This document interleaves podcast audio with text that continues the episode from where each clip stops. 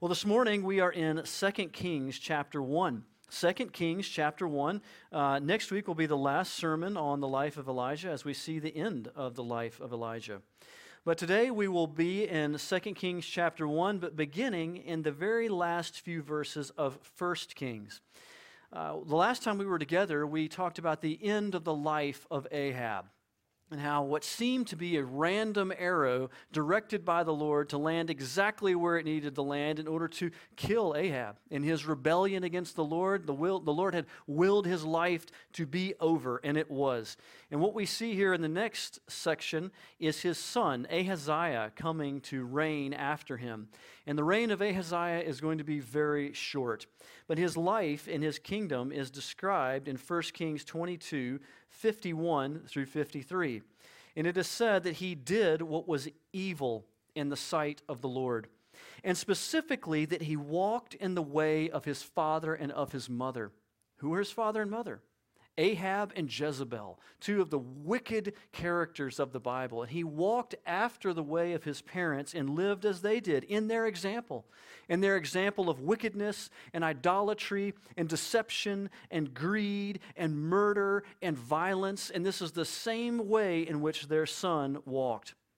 And so I would like to take a, just a moment to talk about this and the blessing that it is to have Christian believing parents that walk before their young people that they might follow after them in a different example. Myself and my wife, we are tremendously thankful for the Christian believing parents that raised us, that walked before us. As imperfect as they are, they walked in godliness before us, and they strove to, to live a godly example before us in love and in prayer and in character and in Bible truth and in generosity. And I am so thankful for that, that I can walk after them. I don't have to go in a totally different direction. I go after the way that they walked. And I want to tell you this morning if you have children, the greatest gift that you can give to your children is walking before them in a life of godliness. Parents want to give to their children all kinds of different things. They want to give them materially good things. They want to give them a good life. They want to give them a good education. They want to give them all kinds of things because they love them.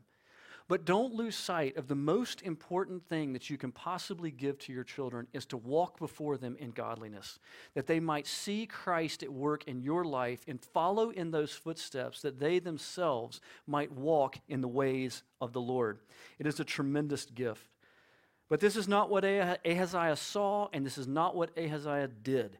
It says here in verse 53 that he served Baal and worshiped him. He was not in name only. We'll see here in a minute. In the life and death crisis situations, he went to this idol.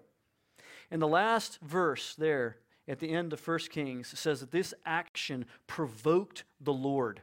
It provoked the Lord to anger. That's a powerful word, a pointed word, and we understand what it means to provoke someone. It means that we know what button to push to drive them crazy. And we go in and intentionally we keep pushing that button, keep trying to get a rise out of that person. And it is not wise to do that with the Lord. And this is what Ahaziah does. He knows that God has sent prophet after prophet to denounce Baal as a false God, and yet he continues to worship him. Romans 8, 31 and 32 says that if God is for us, who can be against us? His favor will overcome every evil and drive out every fear. But if we look at the contrary of that, if God is provoked against us, who can possibly bless us? Who can come in and bless where the Lord has declared disaster. If the wrath of God is kindled against us, we will be consumed by his holy judgment. And so it is important that we see this backdrop. This is the king that we're talking about in this story. So let's now read from 2 Kings chapter 1. I would ask you to please stand uh, to honor the Lord as we read his word. 2 Kings chapter 1. After the death of Ahab, Moab rebelled against Israel. Now Ahaziah fell through the lattice in his upper chamber in Samaria and lay sick. So he sent messengers telling them, Go, inquire of Beelzebub, the god of Ekron, whether I shall recover from this sickness. But the angel of the Lord said to Elijah the Tishbite, Arise, go up to meet the messengers of the king of Samaria, and say to them, Is it because there is no God in Israel that you are going to inquire of Beelzebub, the god of Ekron?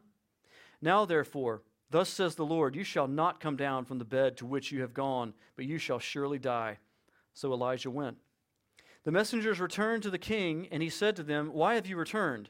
And they said to him, There came a man to us to meet us, and said to us, Go back to the king who sent you, and say to him, Thus says the Lord, it is because there's is it because there is no God in Israel that you are sending to inquire of Beelzebub, the god of Ekron?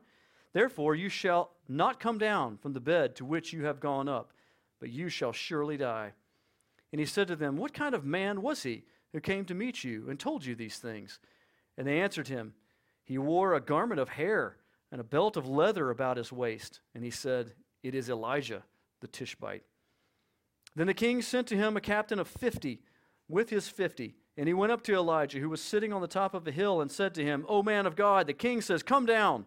But Elijah answered the captain of fifty, If I am a man of God, let fire come down from heaven and consume you and your fifty. Then fire came down from heaven and consumed him and his fifty.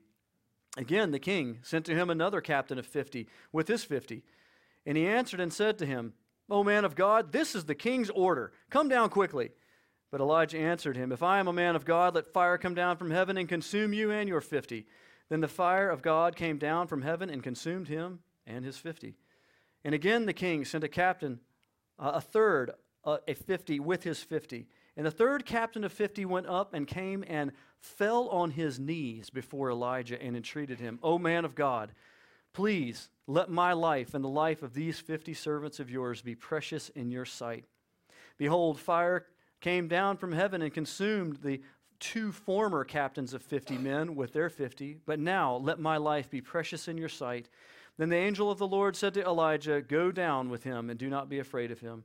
So he arose and went down with him to the king and said to him, Thus says the Lord, because you have sent messengers to inquire of Beelzebub, the king of Ekron, the, the god of Ekron. Is it because there is no God in Israel to inquire of, your, of his word? Therefore you shall not come down from the bed to which you have gone up, but you shall surely die. So he died according to the word of the Lord that Elijah had spoken.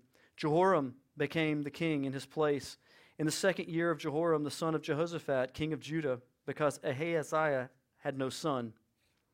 Now, the rest of the acts of Ahaziah that he did, are they not written in the book of the Chronicles of the Kings of Israel?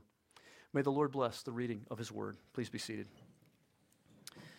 Okay, so we have uh, an interesting story, one that's full of all kinds of, of things for us to learn about the Lord and his actions and his works this morning. So we have Ahaziah, son of Ahab, falls through the lattice in his house. We don't know what that means, but somehow or another he misstepped and fell off, and he's injured himself so badly that he's certain he's, he feels like he's going to die. And he has whoever he could appeal to for help is not being able to help him. And so he is beyond the help of others. He is desperate, he is fearful, he is facing death. And so what does he do? Well, part of this passage is a reminder that every one of us are but a misstep away from falling in some way that could kill us. And all it takes is one person texting when they should be looking at the road, and bam, you get T boned and you're in the hospital and facing this same situation. We are all but a moment away from an injury that could take us to death's door. And it is reasonable to believe that the nearness of death has affected almost every single person in this congregation. Whether it is you having come face to face with the reality of the possibility of your own death, or someone that is near to you that has died and has brought very near to you the reality of what it means for someone to pass into eternity. And if not death, everyone in this congregation has dealt in some way with a life altering, desperate struggle where things were out of your hands and you knew they were out of your hands and you felt powerless.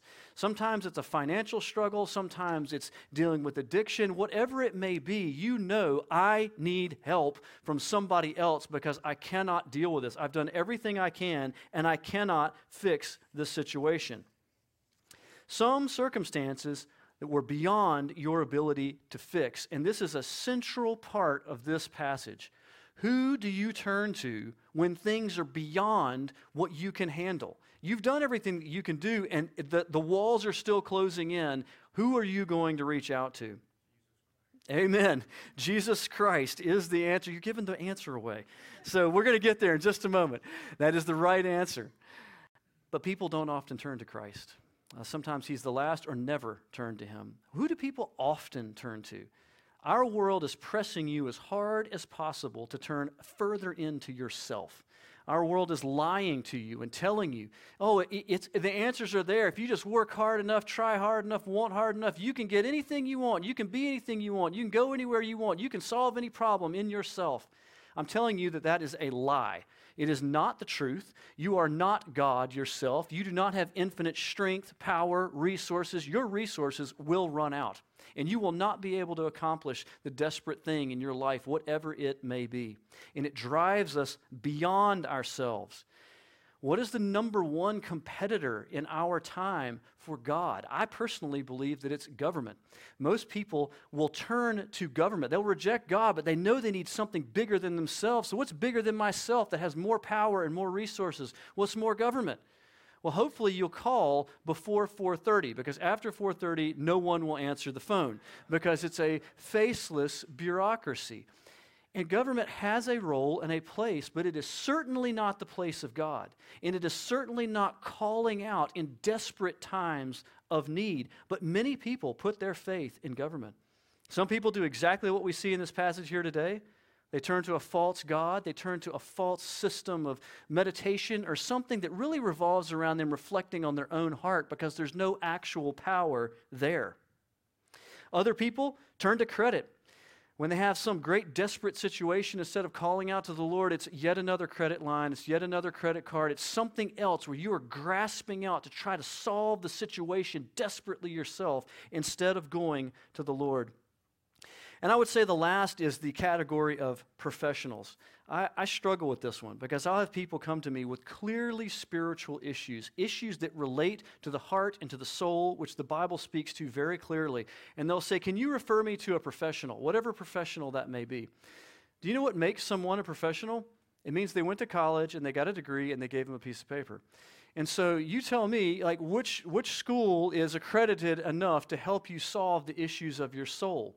Well, there is no, the only school is the school of Christ, Jesus, as has been mentioned earlier. Professionals have their place, but when we come to the desperate, end of the road issues of our life, we must not call out to professionals thinking that they will be able to fix what only God can fix. And so there is a line there. And this line in this passage, this man is lying on his bed thinking that he is dying. And I'm asking you, when you are in that desperate situation, who are you calling out to? Because who you call out to in the most desperate times of your life reveals what is truly going on in your heart. When your life is pressed and squeezed by the things of life, what comes out is what is truly inside of your heart. And so the true believing Christian, first and foremost, calls out to the Lord God, have mercy, help me in this time. And the Lord comes and helps those who call upon his name. But Ahaziah does not do that. He goes and inquires of Beelzebub. He seeks to understand what is going on in his life through this false God. Now, you should be aware of this if you've been reading or have been here at church lately. In 1 Kings 18, I preached about Mount Carmel and the, the encounter up there. If you've never read that, I encourage you to go read it or go back and listen to that sermon, where it is not possible for any false God to be more discredited than Baal is on that occasion. He is shown to be completely false. Elijah himself up on the mountain mocking these prophets of Baal. Shout louder. Maybe he's asleep. Maybe he's traveling. Maybe he's in the bathroom.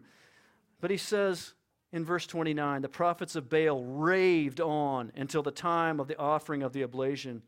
But there was no voice, and no one answered, and no one paid attention because it's a false God.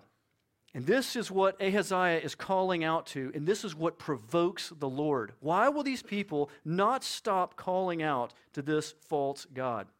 And so I want to read you a passage from Jeremiah. Jeremiah 32, which is later on in the history of Israel, where the people continue generation after generation to fall in these same ways and call out to these same false gods. And the Lord says this through Jeremiah Jeremiah 32, 26 through 34. The word of the Lord came to Jeremiah Behold, I am the Lord, the God of all flesh. Is anything too hard for me? Therefore, thus says the Lord Behold, I am giving this city into the hands of the Chaldeans and into the hand of Nebuchadnezzar, king of Babylon. and he shall capture it. And the Chaldeans who are fighting against this city shall come and set the city on fire and burn it, with the houses on whose roofs offerings have been made to Baal, and drink offerings have been poured out to other gods to provoke me to anger. For the children of Israel and the children of Judah have done nothing but evil in my sight from their youth. The children of Israel have done nothing but provoke me to anger by the works of their hands, declares the Lord. This city has aroused my anger and wrath from the day it was built to this day, so that I will remove it from my sight because of all the evil of the children of Israel and the children of Judah. And they did to provoke me to anger their kings, their officials, their priests, and their prophets, the men of Judah and the inhabitants of Jerusalem. They have turned to me their back and not their face. And though I have taught them persistently, they have not listened to receive instruction. They set up their abominations in the house that is called by my name to defile it. And so it's a powerful illustration of the people over and over and over provoking the Lord. And they, he gives the illustration of them turning their back to the Lord and stopping up their ears that they might not listen to what he has to say. And we see this with children. We know when we call out to a child, if they are listening to us, they do what? They, they turn to us and they look us in the face and they listen to us because they are ready to receive instruction. If they are rebellious, then they keep their back to us and they pretend they don't hear us and they run away in rebellion. And this is what the people of Israel were doing. And this is what we sometimes do turn our back to the Lord, stop our ears up that we might not hear what the Lord has to say. And it provokes the Lord. Sometimes we go anywhere but to the Lord, when instead it should be that we go to the Lord God first with our struggles, first with our hardships, first with our sicknesses. Instead, we go last to Him.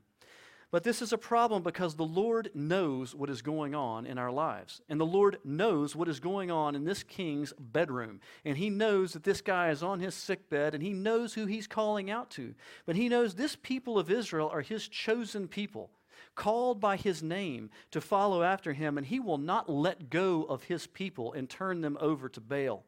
And so he sends Elijah to head off this messenger at the pass and tell him and ask him a question, which is a rhetorical question making a statement. Is there no God in Israel to ask this question of? What's the answer to that question? Yes, there is a God in Israel. Why are you not asking him? Why are you going outside of the country to ask some other God? Why? Because you have rejected the Lord. There is the Alpha and the Omega, he is the beginning and the end. The Lord God is the creator of all things. He holds the keys of death and Hades in his hands. He is the good shepherd. He is the bread of life. He is the resurrected one, the wonderful counselor, mighty God, everlasting Father, Prince of Peace, and to the increase of his kingdom there will be no end. This is the God that we serve. This is the true and living God. There is a living God. Amen. And those who do not want to hear the word of the Lord need to understand that there will come a day where they will be made to hear the word of the Lord. The Bible says that at some point there will be a day where every knee will bow and every tongue will confess that Jesus Christ is Lord to the glory of God the Father. And it's a picture of the end of all time, where even those that turn their back and stop their ears and hate the Lord will recognize that He is King, and their knees will be bent, and they will recognize the glory of God the Father. So, what is the message to Ahaziah?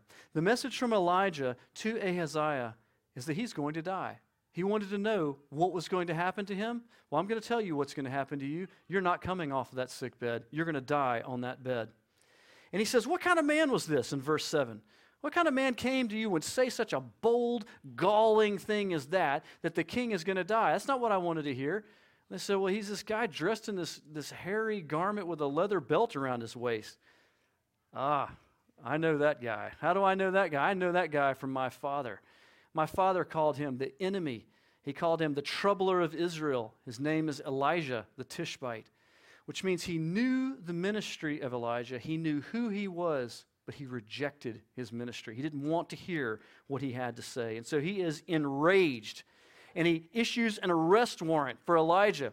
Take this 50 go out there and you haul him back here. You bring him back to me. I'm going to do whatever. I'm going to embarrass him, jail him. We don't know what he was planning on doing to Elijah, but whatever it was, it was to put Elijah in his place and make sure he knew who this king was. Well, he sends the 50, the first 50 out there in boldness. They tell him, Come down off that hill. And he says, If I'm a man of God, fire is going to come down and burn you up. And fire falls out of the sky, burns these 50 guys up. And the next 50 guys come out there and they say, they get, they elevate their authority. They say, well, on the king's orders, come off that hill. And he calls down fire and burns the next 50 up. Well, the next three, the next, the next 50 that come out, the third captain, comes with a very different tone. And this is the tone that the Lord is looking for. If you've been in this church long, you hear me talk about this a lot because humility is what the Lord seeks in our hearts. He seeks that we bring ourselves low before Him. And this third captain does that. He says, Oh, if, if you will, O man of God, please let my life and the life of these 50 servants be precious in your sight. A very different appeal than come down off that hill on my authority. They recognize, this man recognizes the authority of God, the authority of Elijah, and what is going on here, and he humbles himself. And it is radically important, and if you hear nothing else that I'm saying today, you need to hear that God is always merciful to those who are penitent and humble. The Lord is merciful to the penitent and to the humble. It is right for us to hear, is right for him to honor Elijah as the one who speaks on behalf of the Lord, and the Lord hears him and sees the attitude of his heart. They're having a good time in there. um, all right. Glad kids ministry is going well. It's, it's packed over here, by the way. Um, it's important for us to see a connection between the New and the Old Testament here. In the Old Testament, it's, it's different because Elijah is a, is a prophet. He comes saying, Thus saith the Lord. But there is a carryover from the Old Testament to the New Testament with honoring those who either minister the scriptures or serve well in the church as elders. 1 Timothy 5 17 and 19, Paul writes a little bit about this. And he writes saying this let the elders who rule well be considered worthy of double honor, especially those who labor in preaching and teaching. Do not admit a charge against an elder except on the evidence of two or three witnesses. So, the point of these passages, similar to what we see here with Elijah, is the seeking to honor those that serve well in the church, those that have not done anything wrong, but you just have a disagreement with them and that you should not come and slander or speak against someone that is serving well in the church without actual grounds of accusation. And so, if there is cause, that it will be borne out by witnesses because it cannot be hidden. The Lord will reveal what is going on. But other than that, there should be an honoring of those who serve the Lord well, both then and now. So Elijah comes down by the will of the Lord and the prompting of the Lord and goes with this third humble captain. And in verse 16, Elijah delivers this death sentence to Ahaziah. And what we should see in him delivering this to Ahaziah is that it is actually a chance for the repentance of Ahaziah. It's an opportunity for him to repent and for him to turn away from his sins because the Lord could have just judged him on the spot. He did not have to send someone all the way to his court to give him an opportunity because it is a public opportunity. It's an orchestrated opportunity by God. Because if Ahaziah turns away from his sins, he's going to be doing it publicly. He's going to publicly say, I was wrong. I should not have gone and sought Baal. There is a God in Israel, and I was wrong. And we do see some leaders in the Old Testament do that, but this is not what happens in this occasion. Ahaziah hardens his heart, and it says that according to the word of Elijah, he dies. He dies there on his bed, and he does not come up from it again, and his reign is less than two years long. But this should not surprise us because in 1 Kings 21 20 through 20, uh, 22, we saw that the Lord said, I'm going to bring to an end the house of Ahab. And it says here that when he died, it changed, the, the kingdom changed into another family's name because he had no son. And so, what the Lord said would happen did in fact happen exactly as he said it would, and it should not surprise us. And so, this is what happens in this story. But I want to bring a couple of points of application to it that I think are very important before we move on. Three points. The first is to bring back what we talked about earlier, but to bring it into clear focus. We should go to the Lord with the desperate struggles of our life you should go to the Lord with the desperate struggles of your life. I hope you will hear this this morning because this honors and recognizes the reality of the Lord. People see who we go to with the great struggles of our life. Our children see it, our neighbors see it, our coworkers see it. Who do you go to when you struggle? When people consistently see that you go to the Lord with your struggles and they see how the Lord answers your prayers, it gives glory to God because people see what is happening.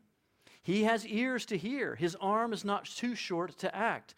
And so be careful in the struggles of your life to seek the Lord because there is a living God. Second is that we should seek healing from the Lord. So let's not oversee or uh, overlook what is happening in this passage. This is a life or death, physical life or death passage. And this person is trying to reach out to an idol. Am I going to live or am I going to die? And I tell you that it is right for us to go to the Lord first and finally when it comes to issues of life and death and healing.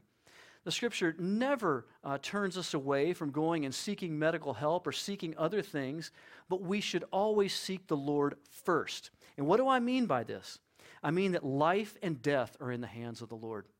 Life and death are in the hands of the Lord. There is an appointed day for each of us to die. You may not realize that. But God has a plan for your life, and He knows when your last day is going to be.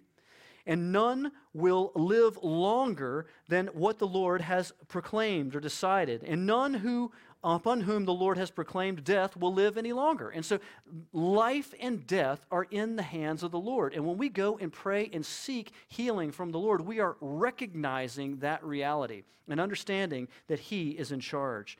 May we go and ask for Him to be merciful May we go and seek these things from him, but then may we rest in his providence and in his sovereignty.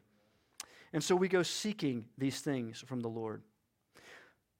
Third and finally, what should we make from this fire coming from the sky? I don't want to just pass over this. I realize this is a, this is a big deal. And this is not written as a, myth, as a mythological story. This is written as history, as that which really happened. And so I think we have to wrestle with that a little bit. What is going on here?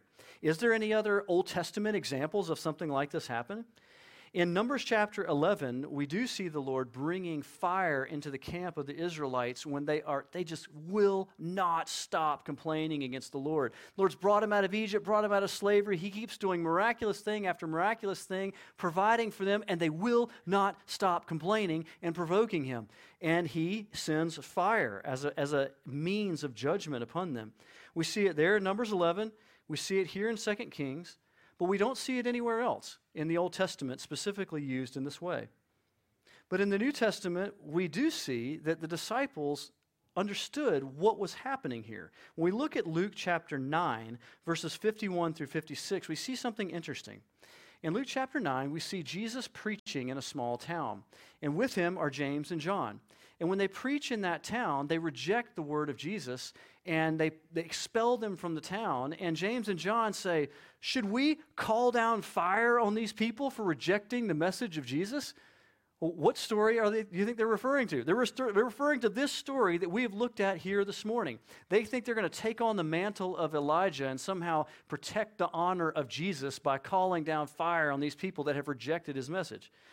But Jesus rebukes them. And he goes on to the next town and keeps preaching the gospel. Why? Because that is not a time for judgment. Now is not a time for judgment. Now is a time for preaching the good news of the gospel of Jesus Christ that people might be forgiven of their sins.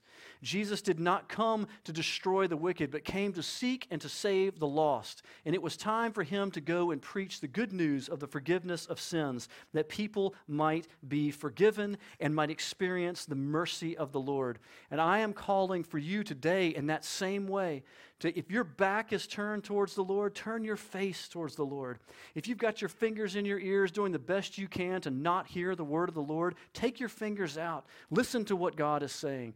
Come humbly as this third captain did. Humble yourself before the Lord. Have your sins forgiven and experience the grace of the Lord Jesus.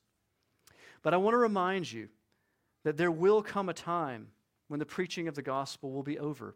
And there will come a time when fire will fall again. And this is expressed very clear to us in 2 Peter chapter 3 verses 1 through 13. And this is where we're going to end today. 2 Peter chapter 3 verses 1 through 13. And you're going to see in this passage sort of everything we've talked about today come together. The seeking of the lost and the mercy of God extended, and yet the real judgment of God coming, and also the calling of how should we live today in the difficult situations of our life because uh, or in light of who God is. So 2 Peter 3 1 through 13 says this This is now the second letter that I am writing to you, beloved.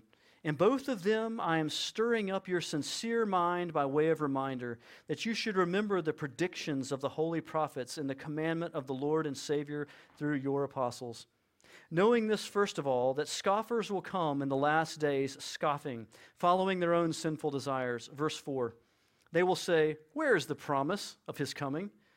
For ever since the fathers fell asleep, all things are continuing as they were from the beginning of creation. For they deliberately overlook this fact that the heavens existed long ago, and the earth was formed out of water and through water by the word of the Lord and that by means of these the world that then existed was deluged with water and perished. That's the flood of Noah. Verse 7. But by the same word, the heavens and the earth that now exist are stored up for fire, being kept until the day of judgment and destruction of the ungodly. But do not overlook this one fact, beloved, that with the Lord one day is as a thousand years, and a thousand years as a day. The Lord is not slow to fulfill his promise, as some count slowness, but is patient towards you, not wishing that any should perish, but that all should reach repentance. And the day of the Lord will come like a thief, and then the heavens will pass away with a roar, and the heavenly bodies will be burned up and dissolved, and the earth and the works that are done on it will be exposed. Since all these things are thus to be dissolved, what sort of people ought you to be in lives of holiness and godliness, waiting for and hastening the coming of the day of the Lord, the day of God, because of which the heavens will be set on fire and dissolved, and the heavenly bodies will melt as they burn? But according to his promise, we are waiting for a new heavens and a new earth in which righteousness dwells. And so, this is a warning from Peter in the latter parts of the Bible that there will come a time where the preaching of the good news is finished because the Lord has been seeking and is seeking now that people repent of their sins, seeking that all should come to repentance. But upon the appointed time of the Lord, there will be a final judgment, and it will not be by water, but it will be by fire, and it will usher in the new heavens and a new earth. And so, until that time, and today and this week, let us consider what Peter says. What sort of people ought we to live in holiness and godliness, waiting for this day and for this time to come? May you turn your face to the Lord. May you confess your sins to Christ and have life. Let's pray together.